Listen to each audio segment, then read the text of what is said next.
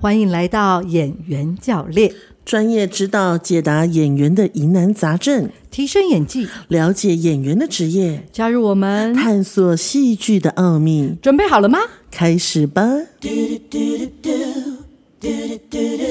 ！Hello，Hello 各位听众朋友，大家午安，大家好。我们今天有点在抢话哦，我觉得你今天也很急着想跟大家打招呼。没错。那什么我们可以再来一次啊？我们可以再来一次吗？可以的。好，那我们再一次，各位听众朋友。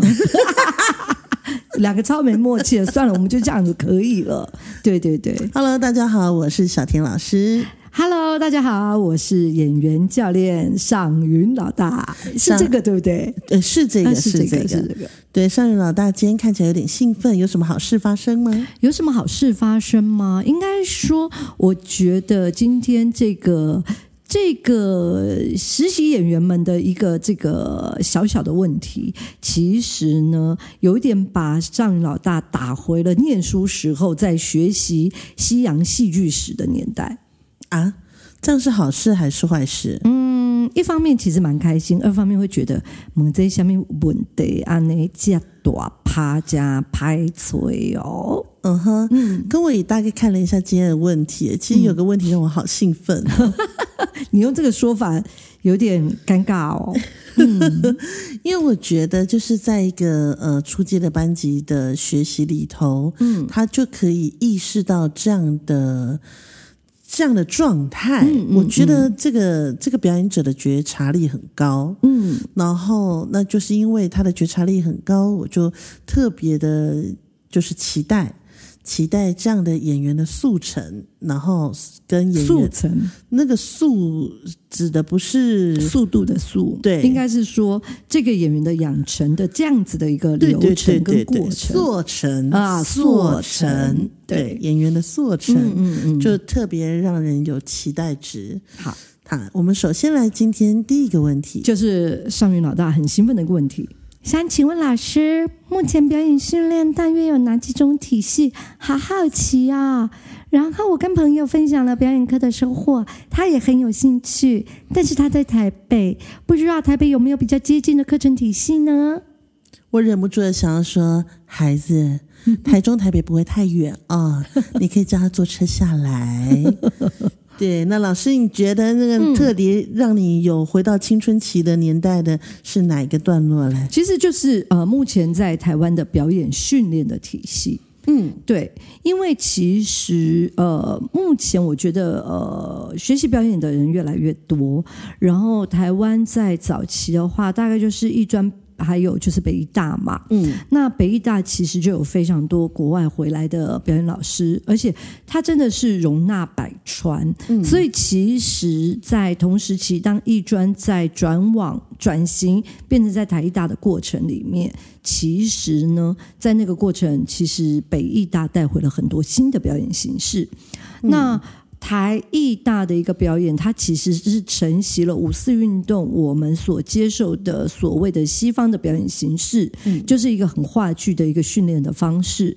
那因为这个呃，我们如果以目前的台湾跟内地来说的话，呃。中华民国在内地的时候，在大陆的时候，嗯，他所接习的还是一个呃，比较是好像把传统戏曲转换成一种表演形式。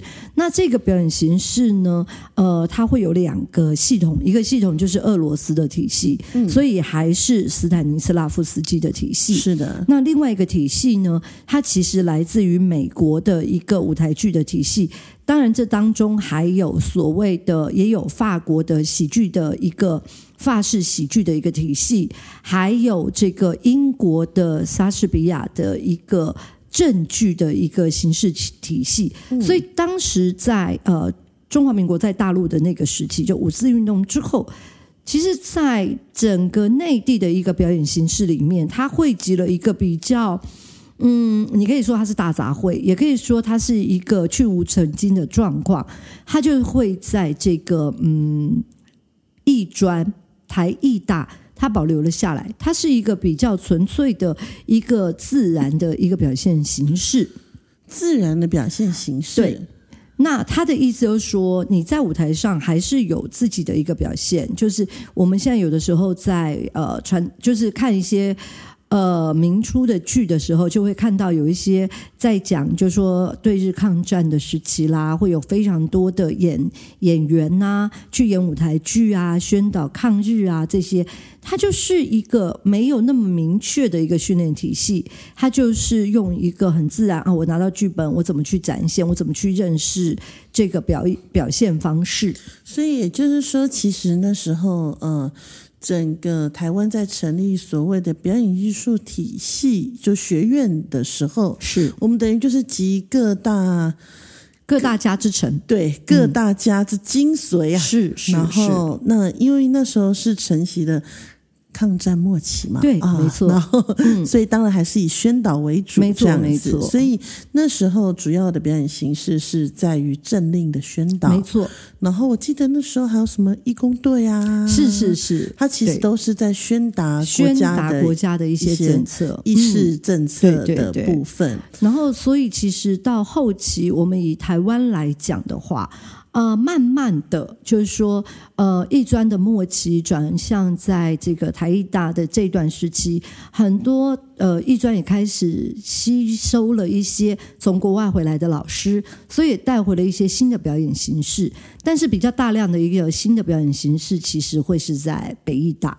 那在这个过程当中，就像我们比较清楚，云梦现在在学习的一个体系就是。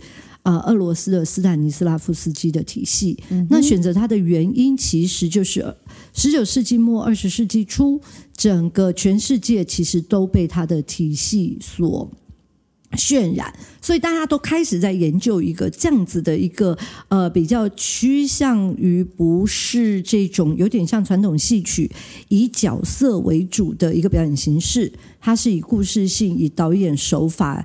以更科学的方式在训练演员，在训练一个人的这样的一个技巧的一个表现形式。那么到了比较后期，就开始有这个梅耶赫德，他是斯坦尼斯拉夫斯基的一个大弟子。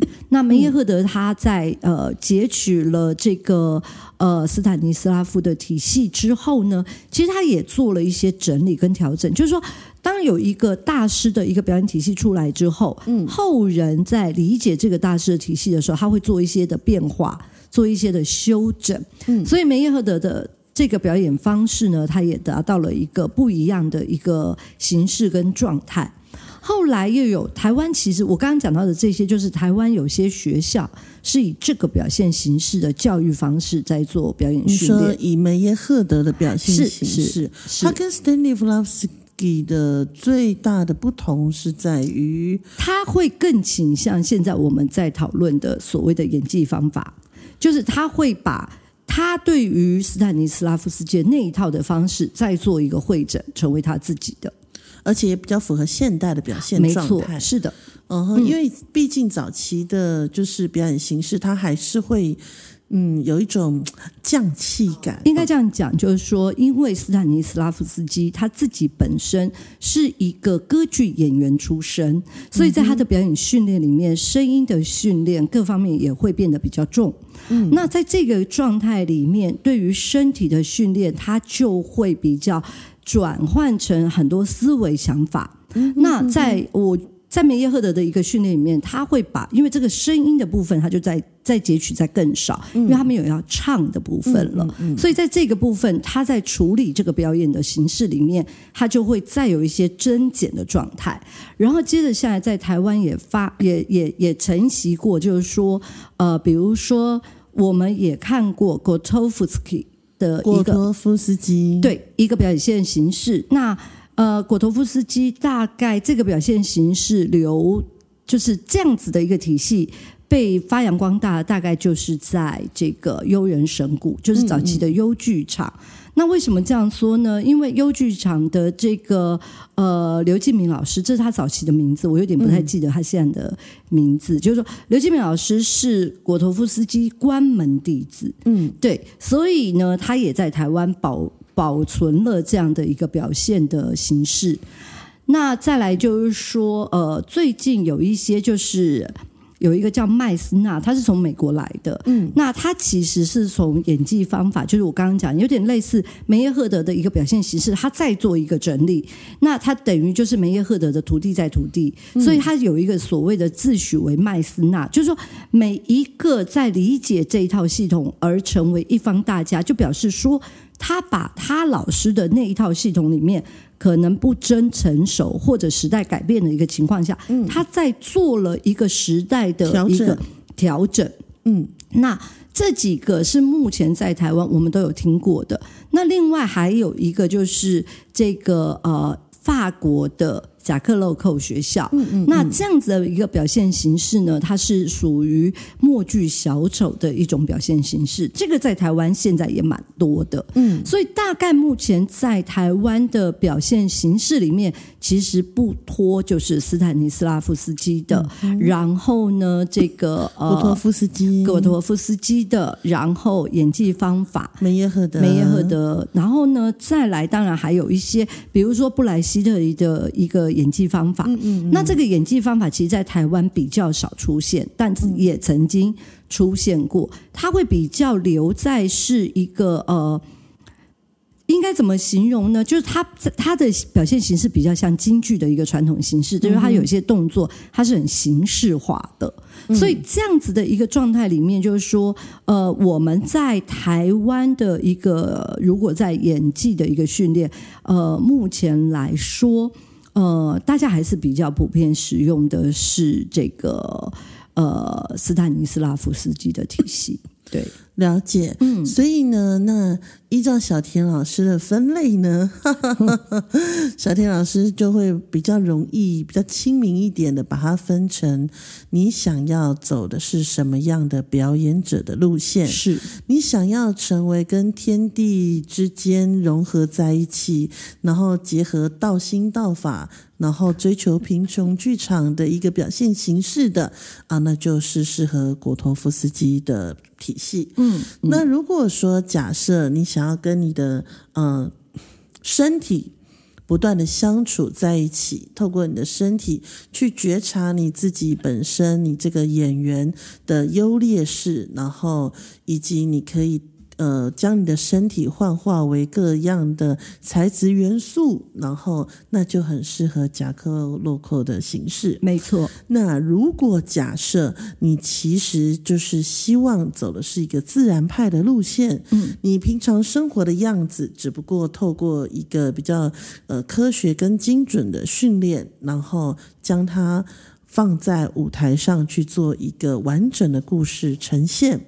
那就比较呃，现在目前大家大部分都是走呃斯坦尼斯拉夫斯基的路线，或者是这个演技方法，呃梅耶赫德的路线，对，嗯哼，然后那其实不管是哪一种。的表现形式，像现在说实在的，表演艺术，光是这四个字，它其实囊括了非常多的东西。没错，音乐啦，舞蹈啦，然后甚至近年来开始流行的马戏呀，是那杂耍啦，那歌仔戏、京剧啊，是是是，其实这些都是含在表演艺术。这四个字里头，没错。那我们一般来讲的话，在现代的舞台剧里头，早期呢可能是没有所谓的，就是呃，需要你真的很会唱、很会跳。但是因为近年来那个风气的关系啊，歌舞剧的流行，所以开始呃，演员也要开始发展自己的其他的技能，比如说唱跳的技能。是的。嗯哼，因为我们觉得就是就像上剧团一样啊，我们其实当初成立的时候就是以歌舞剧为出发。嗯，我们觉得就是有些话。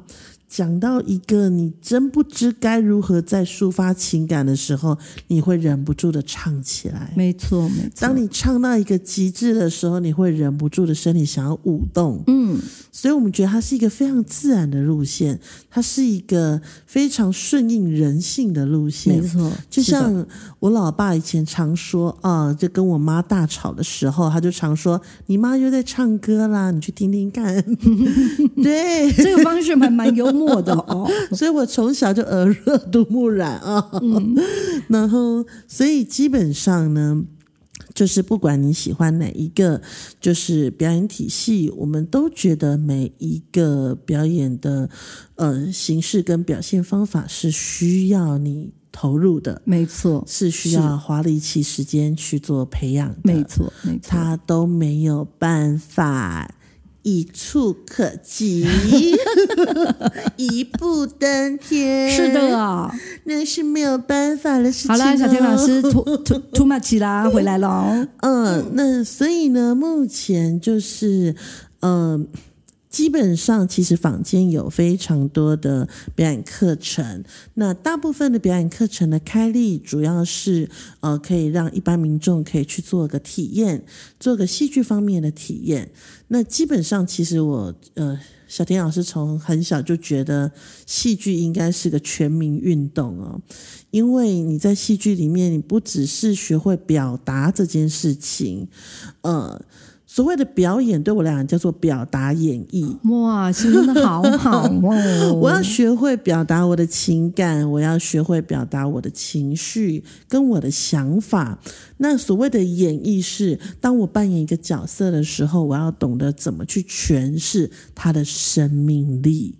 然后，那我一直觉得，呃，表演这件事情是个全民运动，尤其是戏剧表演，因为。你会在这当中，你尤其在角色扮演的路上，你会跟自己有很多的遇见。对，那我有很多的人生大道理，都是透过角色扮演上去做领悟的。嗯，然后那如何将心比心，如何学习合作，嗯，然后尊重，那很多的一切一切的人生大道理的智慧，都在这些美美嘎嘎里头。那所以基本上，呃，目前坊间大部分会呃这举办的表演课程，大部分都是以体验为主，就是让一般民众可以知道表演可以会经历哪些环节，然后会体验到什么。那如果假设你真的认真的要成为一枚演员啊，一枚演员，一枚啊，那。如果说假设你还是目前是求学者的阶段，那非常鼓励你可以去报考所谓的艺术学校。那因为这艺术学校都有完整的师资的培育，然后那毕竟那学校教室也多啊，排练那个时间啊也非常的充实，所以呢，等于说你可以花个呃扎扎实实四年到五年的时间，好好把你的表演磨练好。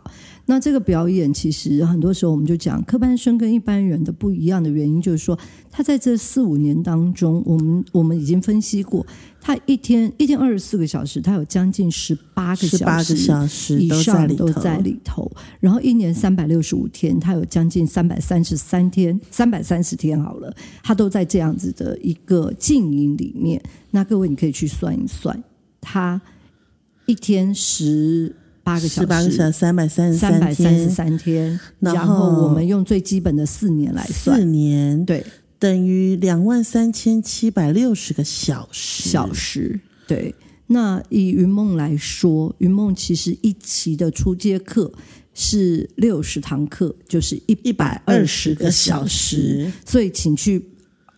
去对比一下，对比一下，我们真的是花了一百二十个小时，把人家两万三千七百六十个小时的精华再精华，然后整个浓缩成我们的呃初阶课程。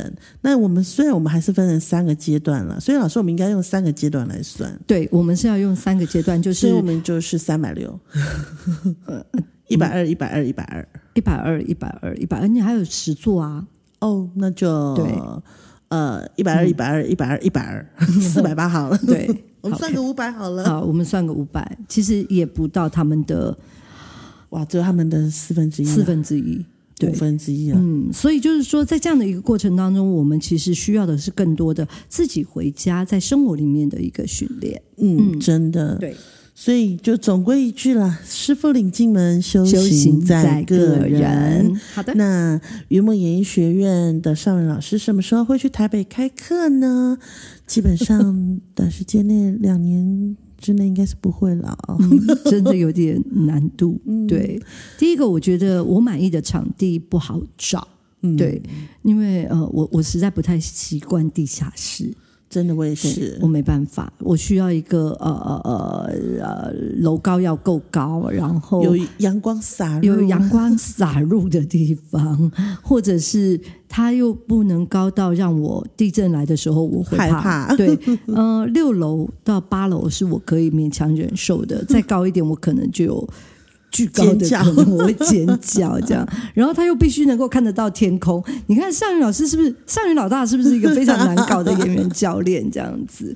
好的，我们要再来回答第二个问题啦。我们第一个问题啊所以我就讲那么所以我们要收拢一下，就是嗯如果假设呃你需要呃演员教练来陪伴的话，欢迎还是可以呃从就是譬如说云梦的一些工作坊开始做一个参与，然后那如果说哎你也发现你真的很喜欢这个教练，那就真的欢迎你可以来参加我们的比较长期的课程，然后做一个完整的演员培训。好，那接下来我们的第二题非常有深度，非常有深度，而且是你是你喜欢的。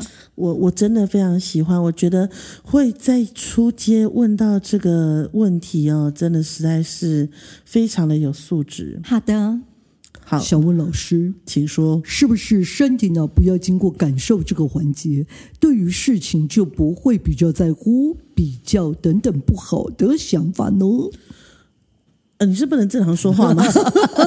他是男生嘛？他的意思就是说，就是呃，因为我们认为就是人，我们有分，我们有分成身体脑跟逻辑脑，然后那逻辑脑是来保护我们的，嗯，然后来做分析、归纳、整理的。是身体脑是来体验的，嗯，然后是所以呢，这名学员问的是，是不是身体脑不要经过感受这个环节？所谓的感受，已经来自于第二直觉了。没错，啊，我们第一直觉叫感觉，是的，对，然后那进到来到了第二直觉感受这个阶段，就已经进入到逻辑脑的分析、归纳、整理了。没错，那逻辑脑呢，为了要保护你，所以它会帮这些所有的感受去贴标签。嗯，他会说：“哎，你感受好不好？你喜不喜欢？你开不开心？嗯你难不难过？你是不是觉得被羞辱？啊，这些都是逻辑来做操控的。他会给你做非常多的分析，可是身体脑不太会做到这么多的分析。因为你想想看哦，当我们没有去没有经过逻辑脑的状态的时候，例如说，我们就讲一个出生的小婴儿，那他有的时候会抓着自己的尿布，很开心的玩耍里面的我不想听，小泥巴们，然后他也不会，他并没有任何的羞耻，或者是说呃好不能行不行？不行、好不好、可以不可以这个问题。可是当他一次两次被制止的时候，他开始学习分析、归纳、整理。没错，他知道他再去抓他的小尿布的时候，可能会被揍，所以他的生命可能会有安全的疑虑，是的，所以他就会出现不好的感受。他就不会再碰他的小尿布，也不会把小尿布里面的小泥巴拿出来玩玩耍 或者是品尝。